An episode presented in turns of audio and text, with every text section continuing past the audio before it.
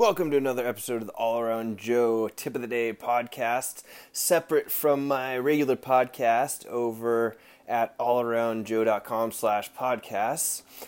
The tip of the day for the day is going to be on water and how much water you should be consuming. I know that there's a lot of people that are not really sure about how much water they should be drinking, and it's going to be very varying a little bit depending on how much activity you are going to be doing on the regular basis. So, the first rule of thumb that I like to give people is if you are exercising regularly, you should be consuming about 0.75 ounces per pound of ideal body weight. So, what that means is if you weigh 100 pounds, you're going to be drinking 75 ounces of water. If you weigh 200, you're going to be about 150 ounces of water a day. And then, if you're not a very active person, I like to just go with the half of your body weight, ideal body weight in water. So, same thing. If you're 100 pounds, you're going to be drinking 50 ounces. If you're going to be 200 pounds, you're about 100 ounces of water a day.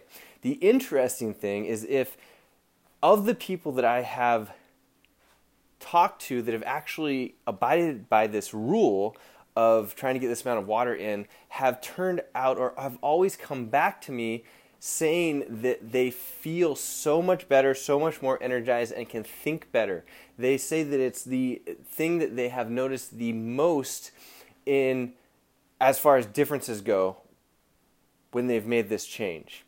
It has happened over and over and over again in the last 15 years of me being a health and fitness coach.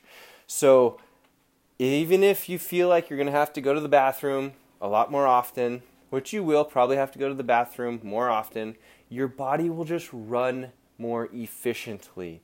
Isn't it worth it to have to go to the bathroom a few more times a day and have your body feel better? Have you just feel generally better? Have you be able to think better?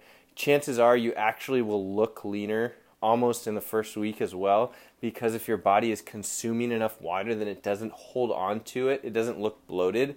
So one of the ways to look less bloated is to actually drink more water. Now you can drink too much water so don't just go thinking oh i'm gonna just joe said i need to drink more water so i'm gonna drink it like crazy.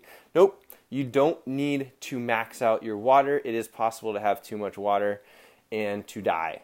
So we don't want you to do that but if you're very active, try and hit 0.75 ounces per pound of ideal body weight. And if you are not active, let's go ahead and try and hit about half of your body weight in ounces in water. So if you have any questions about that, hit me up, joe at allaroundjoe.com. I am happy to answer them. So that was the All Around Joe tip of the day. And I look forward to seeing you on another podcast. Take care.